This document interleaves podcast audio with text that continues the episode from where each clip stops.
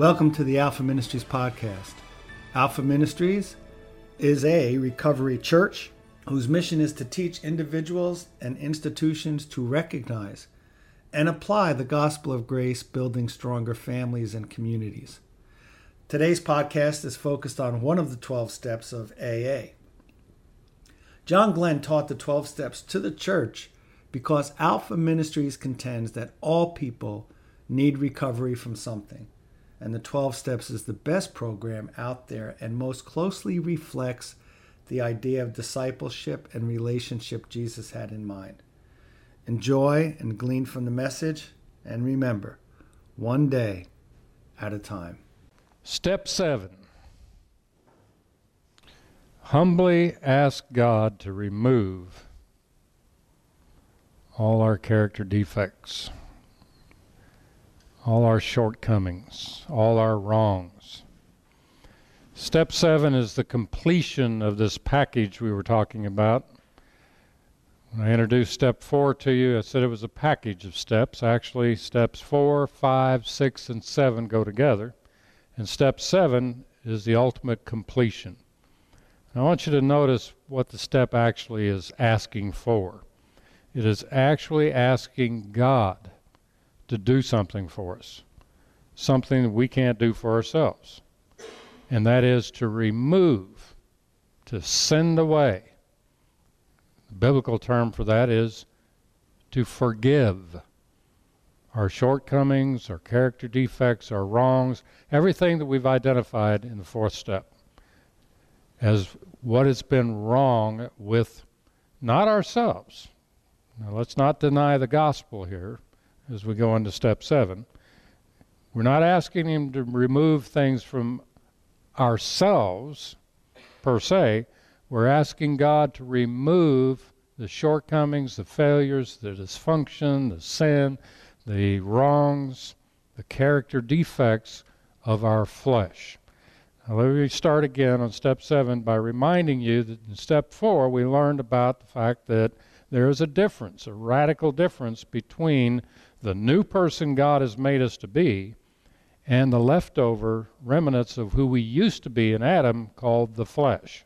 There's a radical difference between those two. It's the difference between light and darkness. It's the difference between righteousness and unrighteousness, between godliness and ungodliness, between health, functionality, and dysfunction.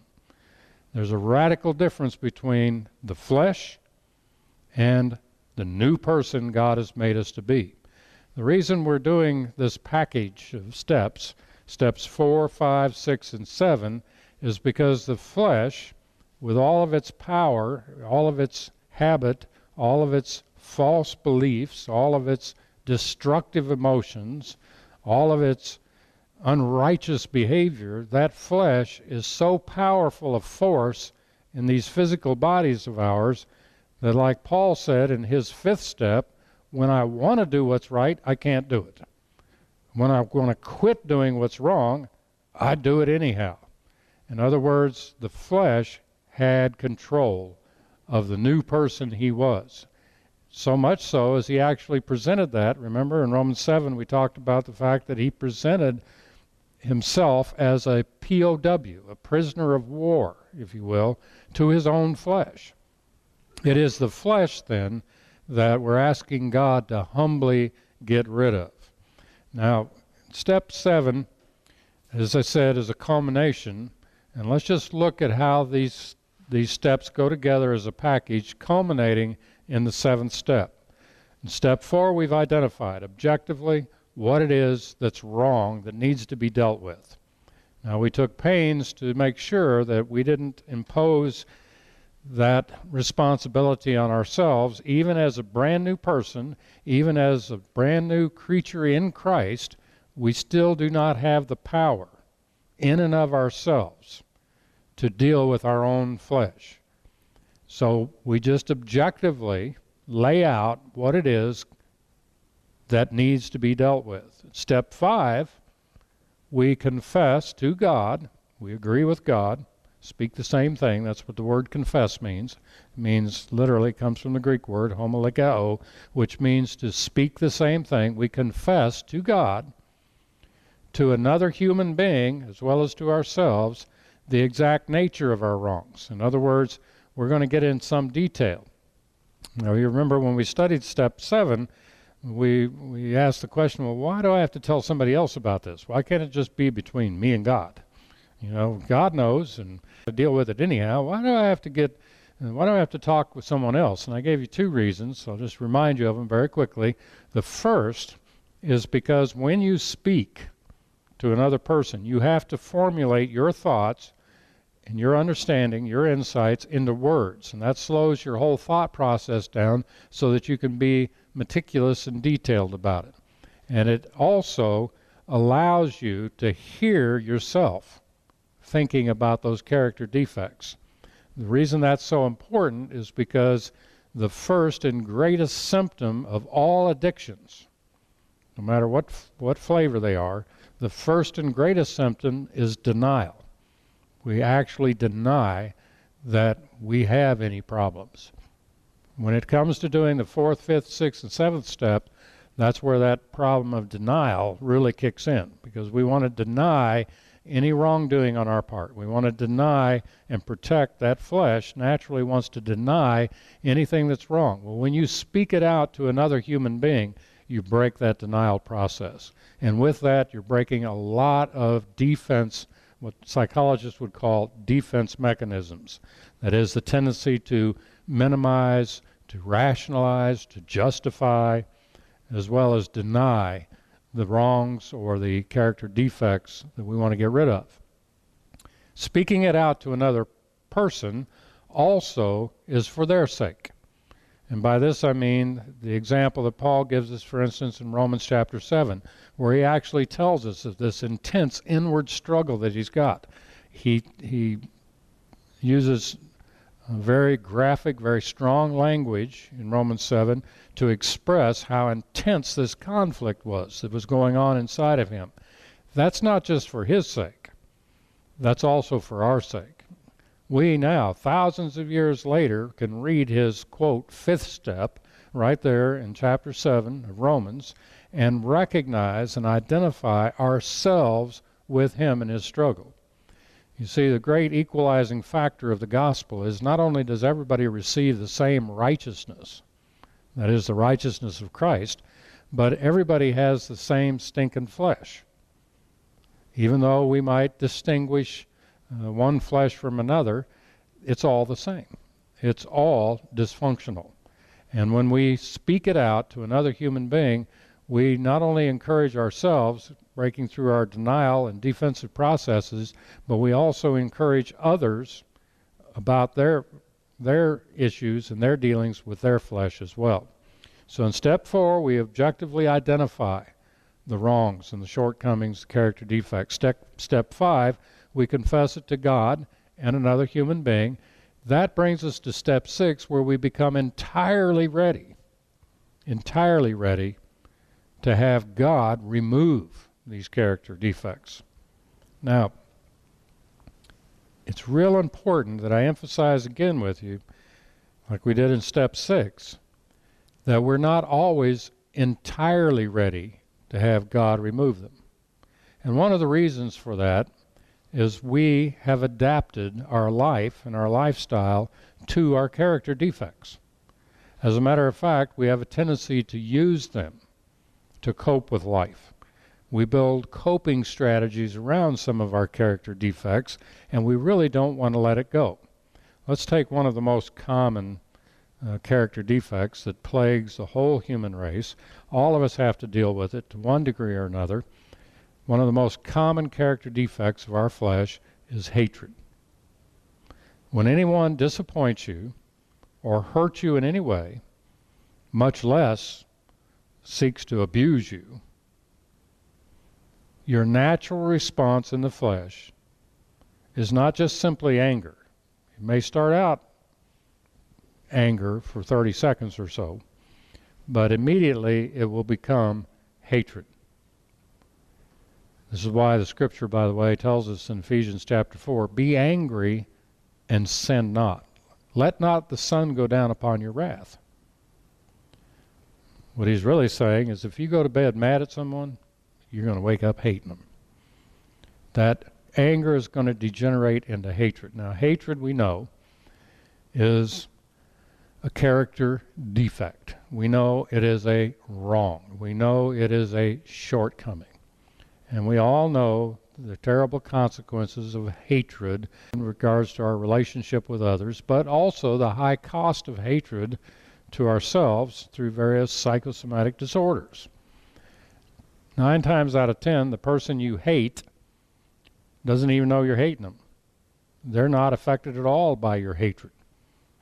Unless you do or say something to them directly, you can hate them for years and they wouldn't even know it. It wouldn't have any impact on them. But the hatred would have a detrimental impact on you. The, the emotional condition of hatred Uh, will actually put your body in an alarm stage reaction, which will actually, over a period of time, lead to such symptoms as peptic ulcers, ulcerative colitis, hives, all kinds of rashes, skin disorders, increased blood pressure, risk of heart attack, all kinds of medical problems stem from bottled up, pent up, prolonged hatred. So, why wouldn't we want to let that go? Why wouldn't we want to be entirely ready to have God remove our hatred? Why would we want to kind of hang on to that a little bit? Well, hatred not only hurts us and is to our detriment physically, emotionally, relationally, and so on, but it can also be used to help us. As a matter of fact, one of the primary ways, naturally, that we get over our fears, our anxieties, or our worries is to get mad. If you get mad, you don't have time to worry. You don't have time to be afraid.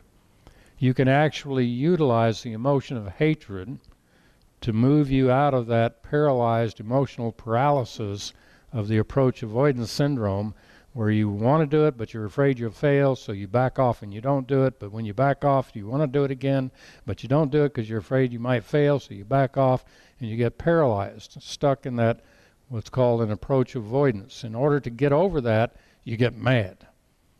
And out comes that hatred that actually motivates you. Hatred is also used to justify all sorts of hideous acts towards others. As a matter of fact the long standing feuds between individuals or even nations in terms of wars are stem, stimulated by prolonged hatred. We see that effect right now in our world in the modern day jihad that is going on, stemming from hatred of abuses over generations for years.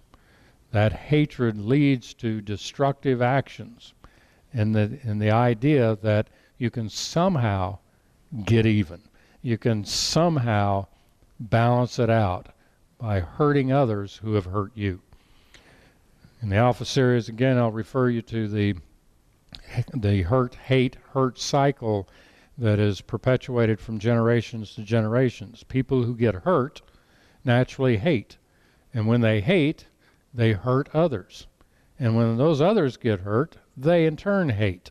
And when they hate, they hurt back. And it turns into what I call a hurt, hate, hurt cycle that keeps uh, prolonging itself in generation after generation. When you adapt to that, if you're stuck in a hurt, hate, hurt cycle and you learn to live with that, you begin to adapt to it, you utilize that hatred as a tool for your survival. And utilizing that hatred, you don't want to let go of it. So, step six says we're entirely ready to have God remove these character defects. We're not always entirely ready for that because of the beliefs that we've held for so long that somehow these various character defects, there's a payoff in it for us. Another classic example of that is found in what's known as the victim mentality. There are those folks who portray themselves as a victim of one sort or another. They will go seek help because they are victims. They will present themselves as being helpless, as being unable to really get the job done or achieve whatever needs to be done to assume responsibilities because they've been victimized in some fashion or some form. Another name for this is the martyr complex. Those folks who actually view themselves as a martyr who are suffering justly or unjustly for a particular cause or reason. They're reluctant to let go of that that self-pity as a victim because they are receiving an emotional payoff. They have actually identified themselves as a victim. So they refuse actually to get better, to actually improve their situation because they're they're afraid they'll lose their victim status. Now, kind of a classic example of, of, of that uh, occurs in a welfare mentality or in a welfare state where if you go to work and actually become responsible and find a job and go to work and make money, you lose your welfare check. You see, that's you can no longer receive a welfare check support if you're working. So many people with a victim mentality says, well, I can't really find the job I want. I can't really get the job I need, when really what they're wanting to do is to avoid the responsibility of working and have someone else take care of them. That mentality is a victim mentality that will prohibit them from step six. Step six says you are entirely ready to have God remove your shortcomings, your wrongs. And we're not always entirely ready if we're hanging on to those shortcomings or we're hanging on to those wrongs or we're hanging on to those character defects because they are giving us some sort of emotional payoff, some sort of value that we consider to be necessary for us. So when you reach step six, you're you're becoming entirely ready. You have to be uh, understanding exactly what those character defects are doing to you. In order to help us get entirely ready, as we studied before, we need to honestly look at what those character defects or what we've identified generically and generally as the flesh, what it actually does to us. What the flesh actually does to us is leads us to death on various levels. What these character defects do to us ultimately is bring death into our lives. What these shortcomings do is destroy us in the form of one form of death or another. Now, there are many kinds of death. I'll just outline a couple here that, that we need to be entirely ready to let go of. And that is the first and, and most serious form of death is not the physical death that we all naturally think of when we think of death. There's many other ways to die, in some senses, the worse ways to die than to die physically. There's the personal death that most people are suffering terribly from. A personal death is what psychologists or psychiatrists would call a neurosis or a psychosis. They're a personal death that in which the individual, the person actually sees themselves as being less worthy than they really are. From that personal death comes all sorts of emotional symptoms, whether it be hatred or it be self-pity or it be anxiety those emotional symptoms will take a toll on us physically, and we will experience a limited physical death in the various parts of our bodies because of that. But beyond that, when we have a personal death, we also encounter relational death. No one likes to hang out with people who are either full of hate and are criti- critical all the time, or they're whining and feeling sorry for themselves all the time, or they're nervous and anxious and antsy all the time, that harms our relationships. So that personal death naturally leads to a relational death as well. Not only in the family, in the case of divorce and marriage, but also a relational death in terms of our friends and our friendships and our ability to relate to others in the community in a healthy way. Finally, we can also experience a social death. A social death is when society as a whole says, that's enough. We don't want you around us anymore. And they lock you away in an institution of some sort, be it a prison or another type of institution, to keep you off the streets, away from society. That's social death, death, personal death. These are all a consequence of hanging on to the character defects, hanging on to the wrongs and the shortcomings. Even though they might give us temporary payoffs emotionally, even though they might justify our actions or our irresponsibilities on a temporary basis, ultimately they will lead to one form of death or another. So when we've come to step six, then we've said we're entirely ready. That brings us to seven, in which we can do the only thing that's possible for us to do, and that's to humbly ask God to remove it. Now, again, as we stated back in the fourth step, it's not our responsibility to change our defects. It's not our responsibility to get rid of the flesh. You cannot change your flesh in one to one degree. You cannot remove one shortcoming. You cannot compensate for or overcome one character defect. Only God can do that. Only God can change the individual. Now, that also, by the way, tells us something else we need to know, and that's about changing other people. If we can't change ourselves, you imagine how absurd it is to think that we can change somebody else. We cannot change ourselves. We're not responsible to change ourselves. We need to identify we need to be changed. We ask God humbly to change us. He's the only one that has the power to radically, drastically change us. But how does He do that? How does He actually change us? In order for you to humbly ask Him, you've got to have some somewhat of an idea in your mind of how he's going to do it. You kind of got to anticipate it a little bit. You may not need to know all the details of what he does. In fact, I, I don't believe anybody really knows all the details of how God specifically changes people, but you need to have in your mind um, an idea of how God is going to do that. Otherwise, you won't humbly ask him to do it. And here's the common fallacy that I want to guard against people will refuse to ask God to change them for one reason and one reason only. That, that is, they actually believe that His changing them is going to hurt them somehow. The reason they think that God changing them is going to hurt them, is going to cause them some kind of pain or some kind of difficulty, is twofold. Number one, they identify themselves with their flesh. They fail to make that distinction we made back in step four between their real self, new person in Christ, and their stinking flesh. Identifying themselves with their flesh, they think if God is going to remove their shortcoming, He's going to hurt their flesh. Obviously, that means He's going to hurt them. That means He's going to get them somehow.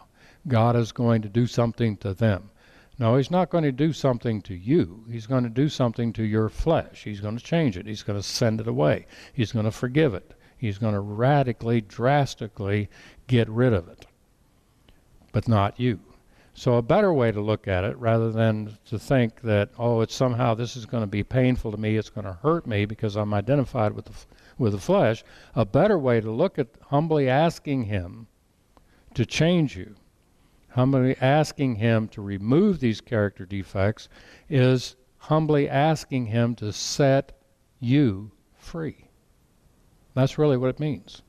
What it means is the seventh step is you're asking for true freedom. You're asking God to actually set you free to be the person He's made you to be. This doesn't mean that that you're going to be somebody else. This means that you're going to be the person that He's made you to be without distraction. You see, what God is going to get rid of with you is your flesh, not you. And when He gets rid of that flesh, you are going to be able to blossom. Let me try to diagram this on the board for you so you all can can get an idea of what I'm talking about here as a progression because I want you to see what you're doing when you humbly ask God to remove these character defects. I want you to see his methodology so that you know what to expect, so that you're not just taking an irrational leap in the dark like existential philosophers would have you to do. Your faith is actually rational here. You're asking for God to do a special work in you to set you free. Going back to our diagram, the circle representing the body, and this little, triangle in the center representing the new man you are, you are surrounded by all this flesh, all this shortcomings, all this character defects, all these wrongs you're surrounded by that is actually encapsulating and imprisoning the real person you are, the real person God has made you to be. Now, think about this the real person you are, this little triangle in here is represented on the board. This new person you are is just like Christ. You're joined inseparably to Him, you're one with Him. You think like Him, you act like Him, you walk like Him, you feel like Him. You're just like Christ, this new person you are. But surrounding this new person you are is all this character defects, all this flesh. When you do step seven, you are humbly asking God to remove this flesh so this new person you are can actually be free, can actually express itself unhindered. Now, how does God do that? Well, I need to add a third person to this diagram here to, to help you understand the methodology that God uses to send this away, to remove these character defects inside of this new person that you are. God has put the Spirit of His Son, I call it the Holy Spirit. The Spirit of His Son, Jesus, the same Spirit that raised Jesus from the dead, is living inside of this new person that you are.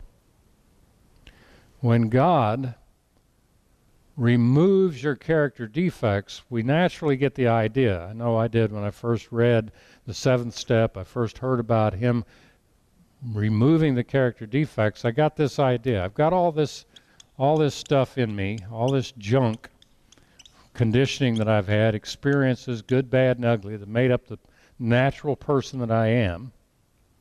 And I got this idea that there's part of me right here that God wants to get rid of because it's particularly nasty. I've identified it, and I said, okay, I got this little glob of hatred here. So I got this idea that the way that He does that, when I humbly ask Him to remove it, what He does is somehow supernaturally, He reaches in there, He grabs that glob of hatred, and He rips it out, rips it away from me, and He leaves a hole there. And that's going to hurt. You know, I uh, kind of put it on a the childhood fear I had whenever I got a splinter, and I would be afraid to tell my parents that I got this splinter in my hand or in my leg, or because I didn't want them poking around on it because it was going to hurt. In order for them to get rid of that mess, they were going to have to dig around in it, and I didn't want to do that. I've I've been, done been through that one time, so there are a lot of times I get a splinter, and I say, uh, I'm I'm just going to live with that. I ain't going to mess with this. You know, I'll just I'll I'll put up with the pain of it. I'll do whatever I got to do to live with it. And besides that, I might use it to get some sympathy from somebody sometime, or to get me out of work. So, you know, I just think of a character defect as a little splinter in your flesh like that. And so naturally, we're afraid to have God remove it. Even though we know that technically, oh, it'd probably be better if He removed it. Ultimately, uh, technically, I would be better if I got rid of that splinter. I'm really reluctant to do so because I'm afraid that it might hurt. Okay, I don't want you to think of Him removing character defects in that fashion. That is a wrong way to approach it. That's a misnomer. That's not how God works to remove character defects from us. It's the same kind of mentality that betrays toxic faith in the way people become born again in the first place. And you may have experienced this yourself, or you may know of someone that's gone through this kind of experience where they were actually scared, frightened into a relationship with God. They were scared into salvation. Well, how'd you scare them? Well, you threaten them. Do you threaten them with? Well, you threaten them with everlasting torment in hell, whatever that is. If you don't believe and be converted, you're going to die and go to hell forever. Now, who wants to go to hell forever? Nobody wants to go to hell forever. It'd be ridiculous to go to hell forever when you don't have to. Nobody would want that. That's a terrible picture. And some of the pictures and conceptions over the years throughout history of hell have been some of the worst horrifying images you can imagine.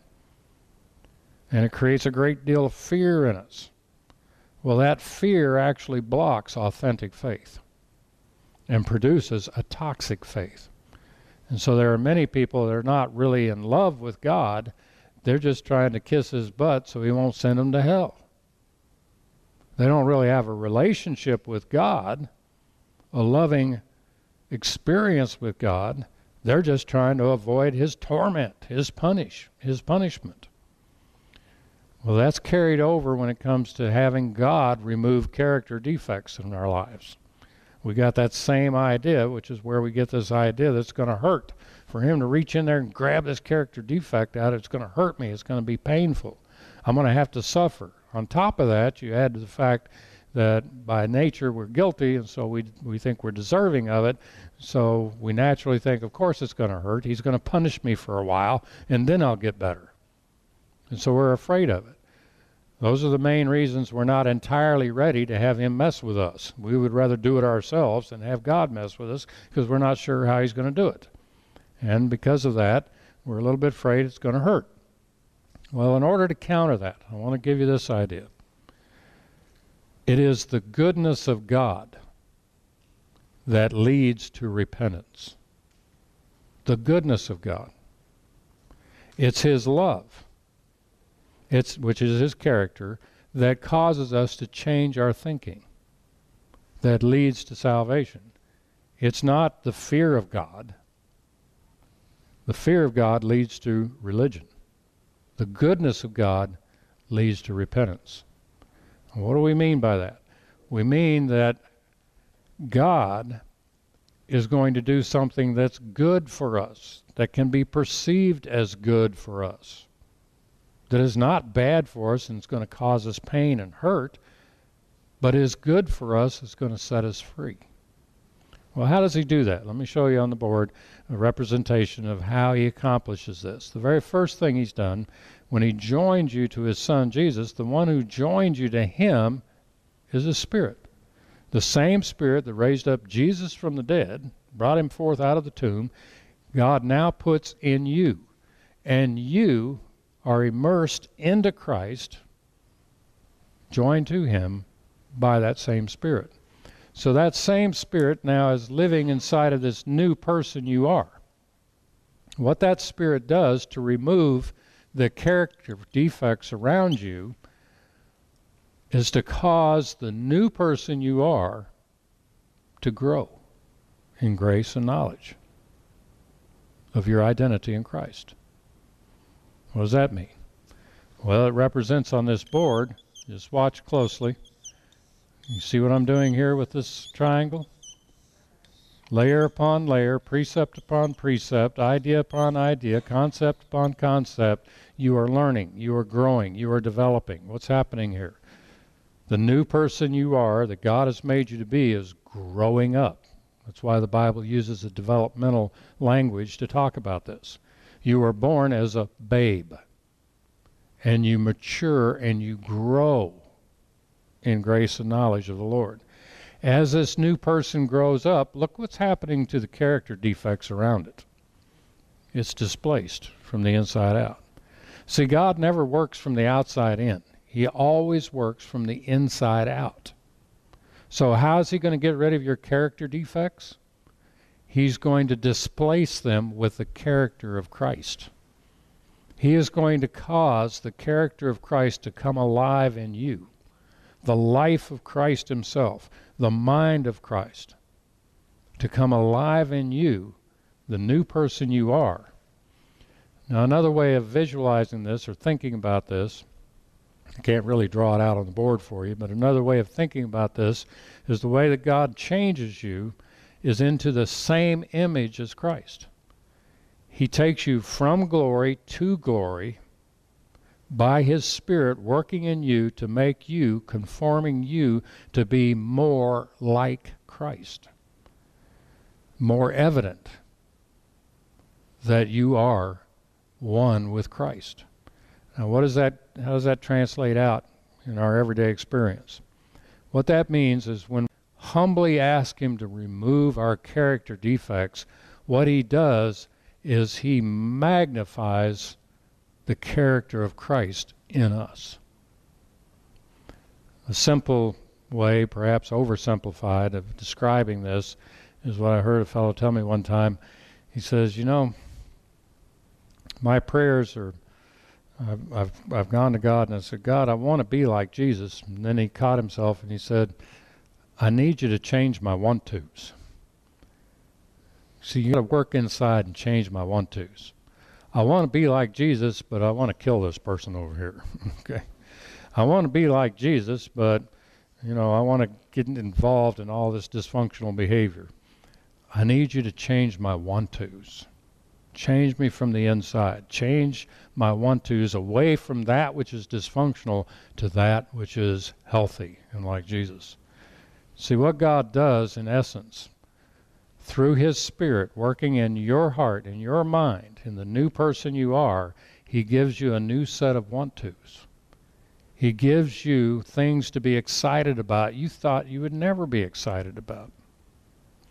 I'll never forget the first time I ever really experienced this uh, to any any great degree is how excited I was to actually study the Bible. This became a phenomenal thing to me. It just blew me away. So I'd gone to school and I was a student of psychology, I was a student of biology. I kind of enjoyed as much as possible studying subjects like genetics and all that sort of thing.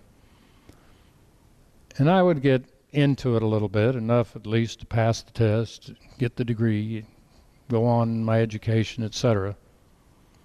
But I was never really that excited about it. I was more excited about partying than I was studying, to be honest with you. But when it came to studying the Bible, I heard this said of an old time preacher one time, a long time ago, an old guy that he's been dead for many years now, but but my dad actually asked him, and I heard this from my own ears as a little kid, and it blew me away. He actually asked him, What do you do for recreation?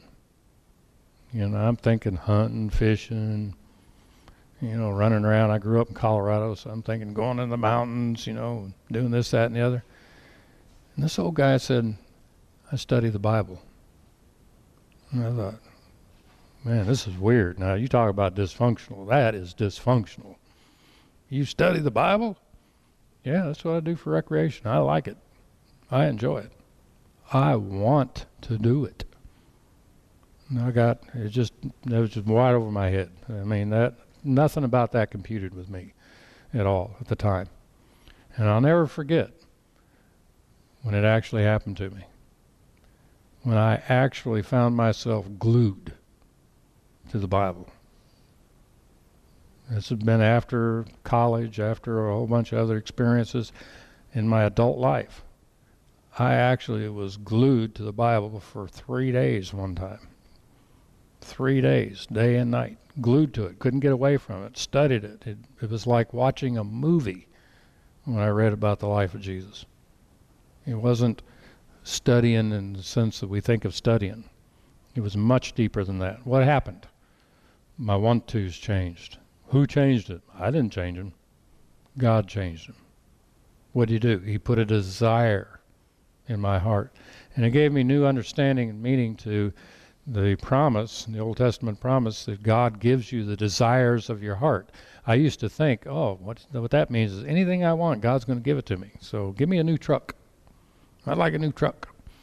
Oh, God's going to give me the desire of my heart. He's going to give me a new truck. No, that's not what I was talking about. As I sadly discovered later. Eh, that's not what he's talking about.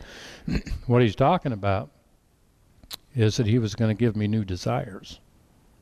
He was going to give me a desire to do something, to be somewhere, to go somewhere that I had never had a desire to do before. He was going to change my want tos. So I'm not faking it. When I want to do something, I'm not faking it anymore. Why? Because he's changed my desires. You see, I years ago, I had a desire to get drunk. I mean, this was a big thing. I looked forward to it. I planned it. I made my plans on it. I scheduled for it. I set aside money for it. Marked out the calendar for it. Set up ahead of time. This is when I'm going to get drunk. It's coming. I know it's coming. I look forward to it. I had a desire for it. God changed my desire. He changed it. I didn't change it. He changed it. You see, what God does is He gives you the desires of your heart. So He changes you radically from the inside. When you do step seven and you humbly ask God to remove your shortcomings, that sounds negative. He's going to remove something. Ooh. That means he's going to extract something. And because we've grown accustomed to our shortcomings and we've coddled them and we've justified and rationalized them, we've used them to some extent, we get this idea immediately, ooh, him removing my shortcomings is not going to be comfortable. This is not going to be a good thing for me. This is going to hurt. Somehow this is going to bug me. This is not going to be good. The truth is, the way he removes our shortcomings is to fill us up with the fullness of his Son, to fill us up with the fullness of Christ. Because we want what he wants. He gives us the new want tos. Now, this process, changing us from the inside out, is not going to go away. Many people make this serious mistake when they study the steps. They say, Well, I'm on step seven now and they count them up. Ah, that means I only got five more to go. And they keep counting the days when they get to step 12. Now I've done the steps. I'm done. Let me caution you against that. What we're describing here, called recovery, according to the 12 steps, is not an event. It's not a place where you say, okay, I've arrived. I'm done. It is a process, a lifelong process. So ultimately, what's going to happen is that as we grow continuously, day in and day out, from the inside out, God changing our want tos, causing this new person that we are to be more and more conformed to the image of His Son there's less and less of the shortcomings that are visible. Oh, they're still there.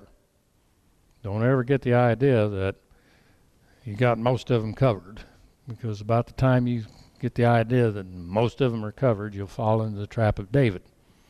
You remember King David, who wrote the 51st Psalm about steps 4, 5, 6, and 7.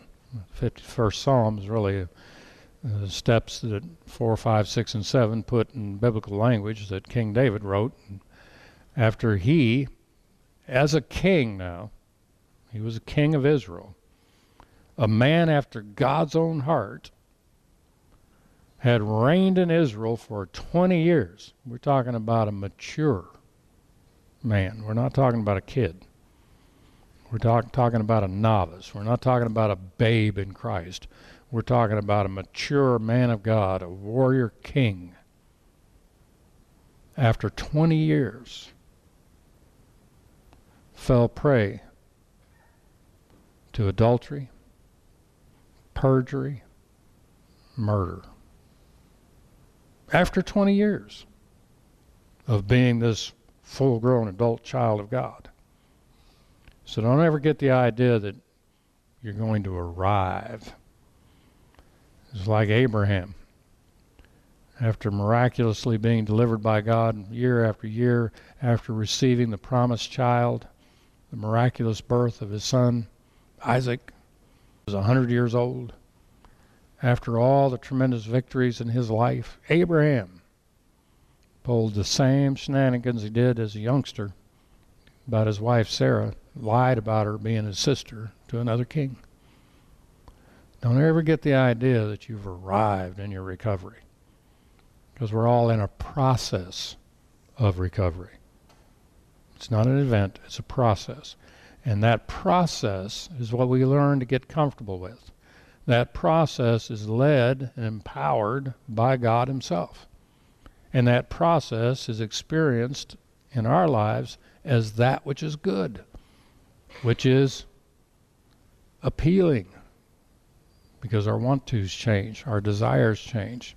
But this process is going to go on our whole life. One day, at our own death, or the rapture, when Jesus comes back, this body, this physical body that we live in, this earthly house, tabernacle as the Bible calls it, will be dissolved. Go back to dust.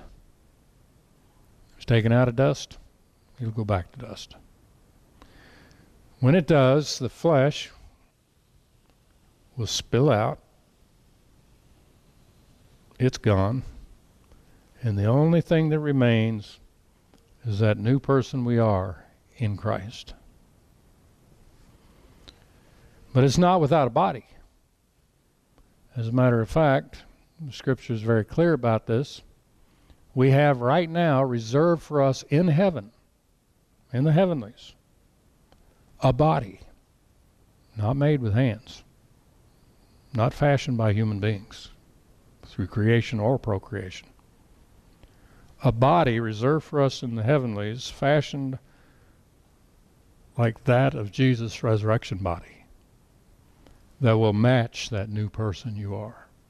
A body that's free of the flesh. Total recovery. Until that time, we're doing these steps of a lifestyle of recovery. Until that time, we're going to continue to take searching, fearless moral inventory, identifying our character defects. Till that time, we're going to confess them to God and one another, to ourselves. Till that time, we're going to be entirely ready to have God intervene. Until that time, we're going to humbly ask Him to remove those character defects. We're going to grow in grace and knowledge. So steps four, five, six, and seven are an integral part. They're note their placement right smack dab in the middle of the 12 steps. They're an integral part of our recovery. It's not something to be feared. It's not something to be shunned away from. It's not something to hide. It's something to be celebrated. The fact that we can do a moral inventory, objectively identifying the shortcomings and character defects of our flesh. We can humbly ask God to remove them. And He does. And He gives us that desire, the brand new desire, changing our want tos to be free, to be like His Son Jesus.